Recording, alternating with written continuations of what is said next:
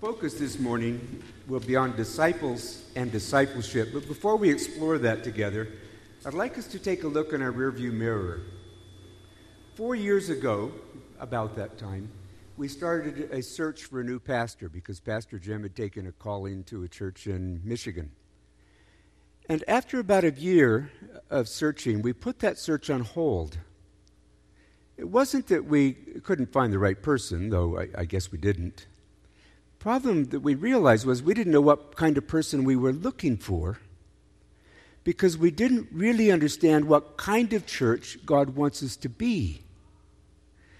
So once we figure out what kind of church God wants us to be, then we can hire the person or persons who will equip us to be that kind of church. Well, we didn't know what that was, so we, we put it on hold.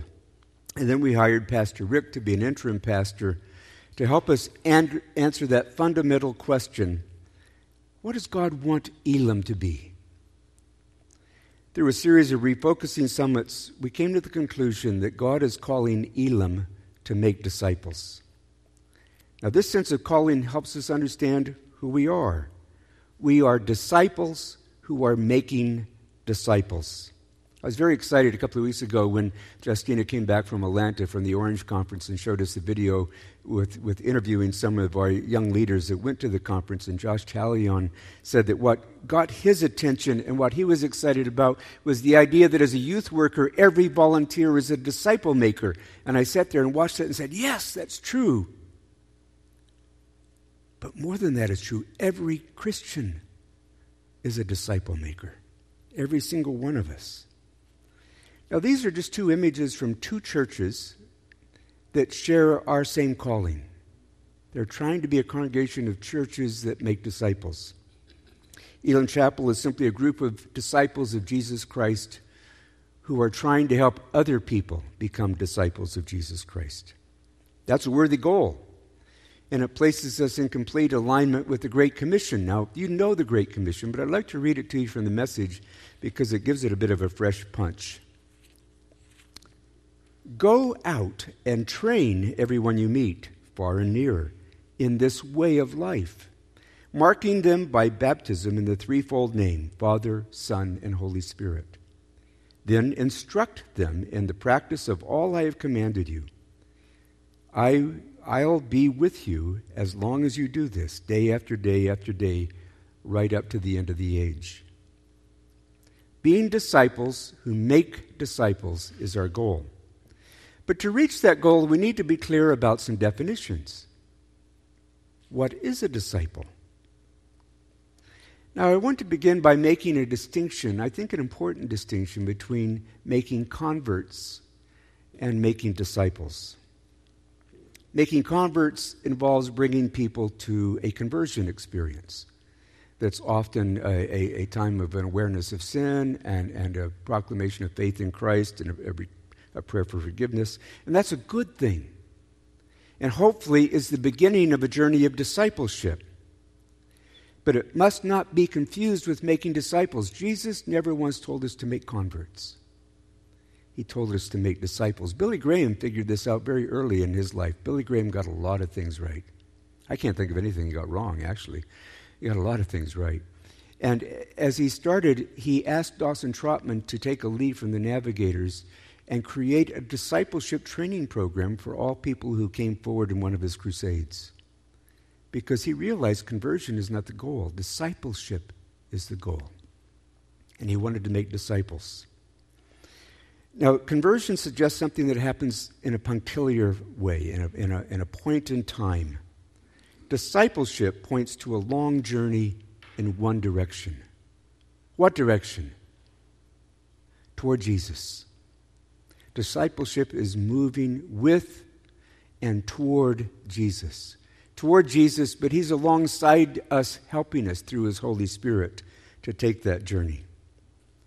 Now, in terms of a strict definition, a disciple is just simply a pupil or a learner. Discipleship is the act of training, instructing, teaching. In, in our day and age, the relationship between disciple making and, and disciple is like an apprenticeship. Now, in the culture and in Jesus' teaching, discipleship focused on three actions. First, a disciple follows a rabbi. It's quite literal, as we see in Jesus in the gospel. Jesus was always on the move, and the disciples were just simply going with him. We see it in this picture. As Jesus called them to follow him, that's literally what they did. They attached themselves to him. Where he was, they were. Where he went, they went. We see it in Matthew 4, Mark 2, John 1. Now, in the first century, if you talk to someone about a disciple, they would form a mental image of someone who has attached themselves to a rabbi or a teacher or a philosopher or some kind of uh, a leader of some sort. That's the second thing. A disciple learns from his teacher. Jesus told his disciples, including you and me, Take my yoke upon you, learn from me. A disciple is a learner. We're constantly learning from Jesus. We, we could paraphrase it today as Jesus saying, Take my yoke of apprenticeship upon you. Learn from me. Thirdly, a disciple becomes like his teacher. Jesus made that very plain. He says, Students or disciples are not greater than their teacher, but the student who is fully trained will become like the teacher. Your goal in being a disciple is to become like Jesus. That's the goal of being a disciple, to become like Jesus.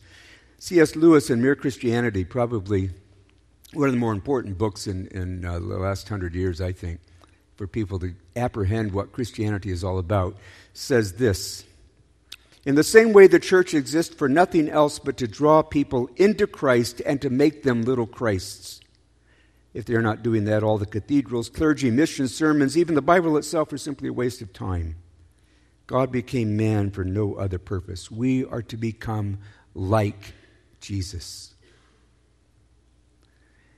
This is Elim's twofold goal that each of us would be a disciple of Jesus, following him, learning from him, becoming like him, and that each of us would help other people do the same by becoming disciples. In that sense, discipleship begins right here in this room. You look around. Every one of us in this room needs help to be a disciple. We help each other be disciples. We also help each other make disciples. Church doesn't do it, by the way. Institutions don't make disciples. People make disciples. Now let's go back to the Great Commission. I want to focus on four words out of the Great Commission train, that's discipling, in this way of life. I like what Peterson has done here. He's saying that being a disciple and making disciples is a way of life. It should be how we live. Should be a description of how we live. So how do we get there? How do we get to a place where being a disciple and making disciples is how we live. The key is habits, I believe. Habits. Our lives, to a great extent, are shaped by our habits. A good portion of what you have done already today is, is based on habits. Even our dog, our, our, our dog understands the routine of habits. Our dog knows when we're getting ready for church that it's time to go to his kennel. And he's, he's heading up the stairs and head for the kennel because he can tell we're going to church. You know, the habit has just become his habit. Habits shape what we do. But we have some good habits, we have some bad habits. That's a fact. Success in life is predicated on establishing good habits. I like this quote that I picked up this week Goals direct your future, your habits decide it. You can have a great goal, If you don't have the right habits, you'll probably never reach that goal. You might have a goal to, to lose weight. But if you don't develop different eating habits, you're not ever going to lose it. It's a great goal, but you've got to change your habits. To, to make discipleship a way of life, we might have to change some habits. Now, what we're going to do today and also next Sunday is we're going to look at the reading to, for the day. This, the, the gospel reading today is the same reading that they're reading in Africa, they're reading in Malaysia, they're reading in China, they're reading in France, if anybody's in church today in France, we don't know. But at, all the way around the world, they're reading the same passage because it's part of the lectionary. So I didn't choose these passages, the lectionary chose them. But we're taking the gospel reading for today and the gospel reading for next week, and we're looking for habits of discipleship in these passages because they're there. They're biblical habits of discipleship. Now, in the reading today, we see Jesus and his disciples getting out of the boat after they cross the Sea of Galilee. Well read, by the way. I loved it. Thank you. Uh, there they're met by a man who's demonized, and he's demonized to such an extent that he's no longer in control of his own life. And the results are frightening. He's naked most of the time. He runs around hurting himself. He frightens others. Uh, he lives in the tombs. He spends his nights sleeping on the bones of dead people. They put him in shackles when they can, but he breaks them. He's got extraordinary power. He's completely under demon power. But in the gospel reading, we see Jesus quickly taking charge. He takes charge of the situation, he sets the man free. And then we see this unnamed man become a disciple of Jesus Christ as he expresses his desire to follow Jesus. Now, there are three habits I want to take out of this story. Two relate to you and me being a disciple. That should be you and I being a disciple. Uh, one relates to our making disciples. So, three habits two relate to being a disciple, one related to making disciples. By the way, this is Wendy didn't get to edit this sermon because she's out of town. And uh, so it, it, probably suffers for that. And she would have said, You have too many threes in this sermon. Well, I've only got two groups of three. That's not so bad for me. Uh, without her, I'd probably have four or five groups of three, but I, I, got it down to two. So there are two groups of three. There are three actions of discipleship that we've already looked at. There are the three actions are following Jesus. What's the second? This is a test. Learning, thank you. And the third is what? Becoming like Jesus. See, you guys are good. All right. So those are the three actions. Now we're going to get into three habits of discipleship. Now, first, I want you to think about this demonized man for a minute. How did he become a disciple? He didn't go looking for Jesus. He didn't have that capacity. He wasn't in control. Jesus came looking for him. If there's anything that climbs out of this chapter of Luke, is that Jesus went looking for him. Jesus said to his disciples one day, let's, let's cross over the lake to the other side. Well, they were used to Jesus saying odd things like that, so they, they got in a boat to go with him. And Jesus, as soon as he got in the boat, went to sleep, which is, I guess, an all right thing to do. Soon they found themselves in a huge storm. And they were used to that lake and they knew that that was a life threatening storm. It's like Lake Winnipeg, it's shallow, the Sea of Galilee, and when the wind blows, you can get a horrible storm. And they knew they were in trouble. And they're looking over there, and Jesus is just sleeping. So finally, they go and wake him up. Don't you care that we're going to die? Jesus looks at him like, What's wrong with you guys? He stands up, he rebukes the storm, and it's calm absolutely calm. Rebuked. It's the same word used when Jesus talks to demons. Same word. It's as if there is some kind of devilish will and power behind that storm. There's an agency behind that storm that doesn't want Jesus to reach that man. More than that, that agency doesn't want Jesus to reach the cross either. And it would love to drown Jesus right there if it could. Now, it looks to me like Jesus knew full well that there was a man over there waiting for him. And he set out on a journey to reach that man. I don't know if you can see this slide that well, but it's a, it's a probably a picture about four or five hundred years old. I love the details in it because they t- they're telling a story with this art. So on the right hand of that picture, there's Jesus asleep in the boat, but now on the left hand of that top picture, you see Jesus standing up rebuking the storm. And what is he rebuking? They look like demons on the upper left hand corner. And then we find him down in the bottom casting the demons out of the man. Um, you can't see them, but these are, these are demons riding horseback on the pigs that are headed into the lake. Um, I'm not for sure what that thing is in the upper left hand corner of the bottom picture, but I think it's a church. And I think the idea is that the gates of hell will not prevail against the church or against Jesus. Uh, so, so Jesus is, is the conqueror in this picture. Demonic forces tried to stop Jesus, but there was no chance. Jesus had planned this meeting with this man. I think this is your story and my story. Jesus reached out to us. Jesus took the initiative and came to us, and He called us by name. He met us where, where, we were with our brokenness, with our baggage, and He called us by name. He called us to follow Him, just like He does in the Gospels with Peter, Andrew, James, John, Matthew, the tax collector, the traitor, and Nathaniel, who, according to Jesus, embodied the true faith of Israel. He called each one by name. There's an old hymn, we don't know who wrote it, composed late in the 19th century. And, and it describes what we see Jesus doing in the gospel stories, in this story, and in our lives. I sought the Lord, and afterward I knew He moved my soul to seek Him, seeking me. It was not I that found, O Savior true, no, I was found of thee. We may think we went looking for Jesus, but no, not really. The, the, initiative is His. He takes the initiative.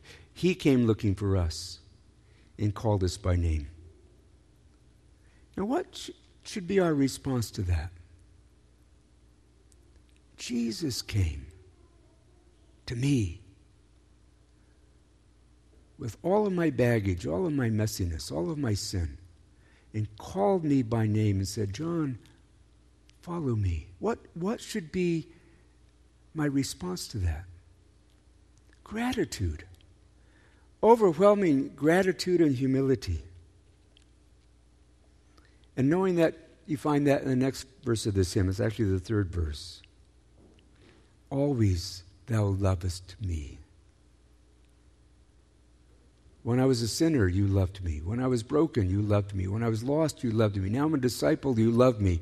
I mess up as a disciple, you love me. Always, Jesus, you love me. Shouldn't that fill us with just overwhelming gratitude? Shouldn't we be the most thankful people on the face of the earth? Well, I, I think this just simply reminds me that a key habit of a true follower of Jesus is living in gratitude for his grace and mercy in which he reached out to us. We need to cultivate the habit of gratitude. I'm going to come back to this a little bit later. But that's the first habit of discipleship that uh, we be thankful to God for what he's done. Now, to see the second habit, I want to shift our focus from the men set free to the 12 disciples for a few minutes the guys who made the trip with Jesus, the guys who thought they were going to drown. The way Luke tells the story, we get the impression that they were just going about their business like they would any day, and Jesus said, Let's cross over to the other side of the lake. And they said, Sure, we'll, we'll do that. Not a one of them could have known what was coming. Not a one of them would have known that they were about to go through a life threatening storm where they feared for their lives or that they will be immediately confronted by a man who had the smell of death all over him. A wild man living in the tombs. See, following Jesus is not a tame or gentle adventure, it's a wild ride. Say it again following Jesus can be a wild ride. Because Jesus is going to take us places that we'd prefer not to go. Now, now, note this, please. I'm not talking about going somewhere geographically. I'm not talking about. When, when I was a kid, which seems, it is a long, long time ago, when I was a kid, uh, missionary speakers would come to our church and, and, and challenge us to be missionaries, and, and my friends, myself, would say, We don't, I'm not going to Africa. I'm not going to, I, I'm not going to China. I'm not, I'm not, I'm, nope, no, not, not me. That's not what I'm talking about. I'm not talking about going somewhere geographically. Following Jesus takes us into relationships with people who have messy lives, with a lot of pain and a lot of baggage. And that is a difficult place to go. If we follow Jesus, we're going to walk into the lives of people uh, that we really don't care to be around because they're such a mess. But that's where Jesus is going, and he wants us to go with him. Now, here's the wonderful thing about this. If we are in the habit of following Jesus wherever he goes, and we go into the lives of messy people, we get to see Jesus do wonderful things. If these guys wouldn't have crossed over, they wouldn't have seen Jesus calm a storm. If they hadn't landed on the shore, they wouldn't have seen Jesus set a demonized man completely free. So the, the, the risk taking, risk filled, and frightening encounters we have give us the privilege of seeing Jesus do remarkable things. But if we don't have the habit of going with Jesus, we miss out. We, we don't see God's gracious goodness at work in other people's lives. So, a second habit for a disciple is to follow Jesus into the messy lives of other people so we can see his love and mercy at work. He'll put you in a relationship with a guy who says, I don't like Christ. I don't like Christianity. I think it's a bunch of garbage. Not interested. I don't believe in that. I believe in what I'm doing and we, are going to say, ah, I think I'll go somewhere else. No, stay there because that's where Jesus is. So, those are the first two habits. A disciple should live with an attitude of gratitude because Jesus loves us and calls us. And being a disciple of Jesus will put us in places where we can be witnesses to what he is doing. We just have to cultivate a habit of going with Jesus. We need to wake up in the morning and say, Well, Jesus, where are we going today? Well, okay, Jesus, uh, yeah, I'll rephrase that. Lord, I'm going to work today. Lord, who am I going to meet at work today that I can talk to? Lord, who am I going to meet today that I can love? Who, who, who will I meet today that I can serve? Where I go, Jesus, you go. That's what it means to be a follower, a disciple of Jesus. Third habit is related to helping other people become disciples. In this story, we, we see the demonized man clothed again in his right mind, and he wants to leave with Jesus. He's, he's begging Jesus, Let me go with you. I want to follow you. Jesus won't let him. Jesus says, Return to your home and declare how much God has done for you. So it goes on to say, He went away, proclaiming throughout the city how much Jesus had done for him. The first step in making disciples is to tell other people what God has done for you. It's that easy. I have to go to school to study that. The first step in making disciples is tell people what God has done for you. Now, I eh, ran some seminars for navigator students at U of M early in my time there to try to teach them this idea. Because most people when, when, when they talk about telling someone what God did for them, they'll talk about their conversion experience. That's not what people want to hear. Frankly, they want to hear what God did for you yesterday. That's what they want to hear. They want to hear what God did for you in the context of you having trouble at work, or you're having trouble in your marriage, or you're having trouble with your kids, or you're having trouble with your health, they want to hear what Jesus is doing for you in those kinds of circumstances. Those are the stories we need to tell people. We need to get in the habit of responding to people and their questions by telling them what God has done for us. Now, I said earlier that I'd come back to this idea of being thankful, and, and I am in order to make a couple of points. A lot of things happen to us and, and we just chalk them up to luck or chance or being fortunate, or we say, Boy, I sure got away with that one. And we don't see the hand of God in what just happened. because we've deprogrammed ourselves from seeing the hand of God. We need to reprogram ourselves to see things happen and say, wow, look what God just did. That wasn't good luck, that was God. I had the privilege of helping lead a, a woman to Christ once. Uh, she, think I'm getting feedback over here. Where am I not going to get feedback? Uh, so she came to me. She said, "I hate God." I said, "Oh, that's nice. Tell me why." And she had, of course, she had a long list. Everybody has a long list. I, I spent probably nine months having conversations with her before she moved out to the West Coast. And, and basically, she, she became a Christian finally. Not, not here, once she got to the West Coast. What got her going was I just asked her questions about her life. Every time we get together, what's happening in your life? What's happening there? And once in a while, something good would happen. I'd say, Where did that come from? I don't know. I, don't, I have no idea. That went on for a long time. Where'd that come from? One day she said, You think God did that? Yep. I think God did that. And pretty soon, God became kind of one of her default answers. We're working with a non Christian in, in CanU right now. I, I, I got to be careful what I say because this guy's fairly high profile. He's, he's an atheist. Yeah, CanU is something Navigator started, by the way. And, and he's beginning to say, Look what God's doing.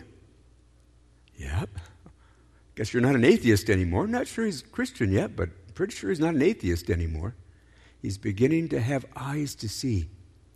So, so what we need to do is to live with eyes open to see what Jesus is doing, because number one, that will help us with the gratitude issue. And number two, it'll give us stuff to talk about with other people who don't believe in Jesus. It gets us focused on let me ask you this question What did Jesus do in your life yesterday? Probably thinking, I don't think I did anything yesterday, Jesus. I don't remember seeing Jesus show up yesterday. You think about that and you pray about it for a while, and pretty soon you'll say, Oh, that was Jesus? God did that for me yesterday? That's what I'm talking about. There, there's a psalm, Psalm 105, verse 4, that again, I'm going to read from the message. Uh, stole this thing off the internet too. I like it.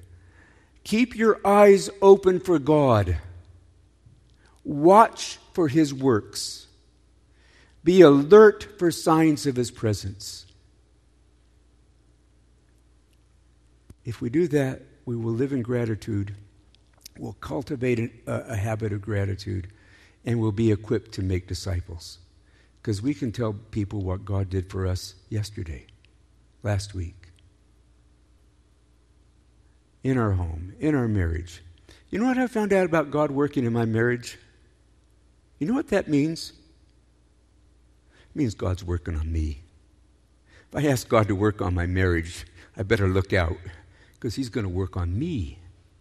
He's going to say, Well, John, this attitude is kind of a problem. You might want to fix that. That's not what I was asking for, God. I was asking for a miracle. Because, well, fixing that might be a miracle. let's, let's get to work on that.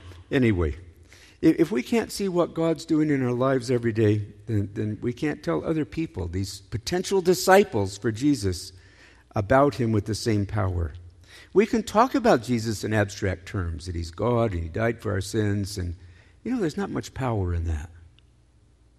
But when we tell them a story of what Jesus did in our life this week, there's power in that story. And that will grab them. And hopefully they'll say, I'd, I'd like to know more. Hang on to that word hopefully, because we're going to talk about that next Sunday. So, what I would suggest this morning is let's, let's commit ourselves to being disciples who make disciples. Let's commit ourselves as a church to being disciples who make disciples.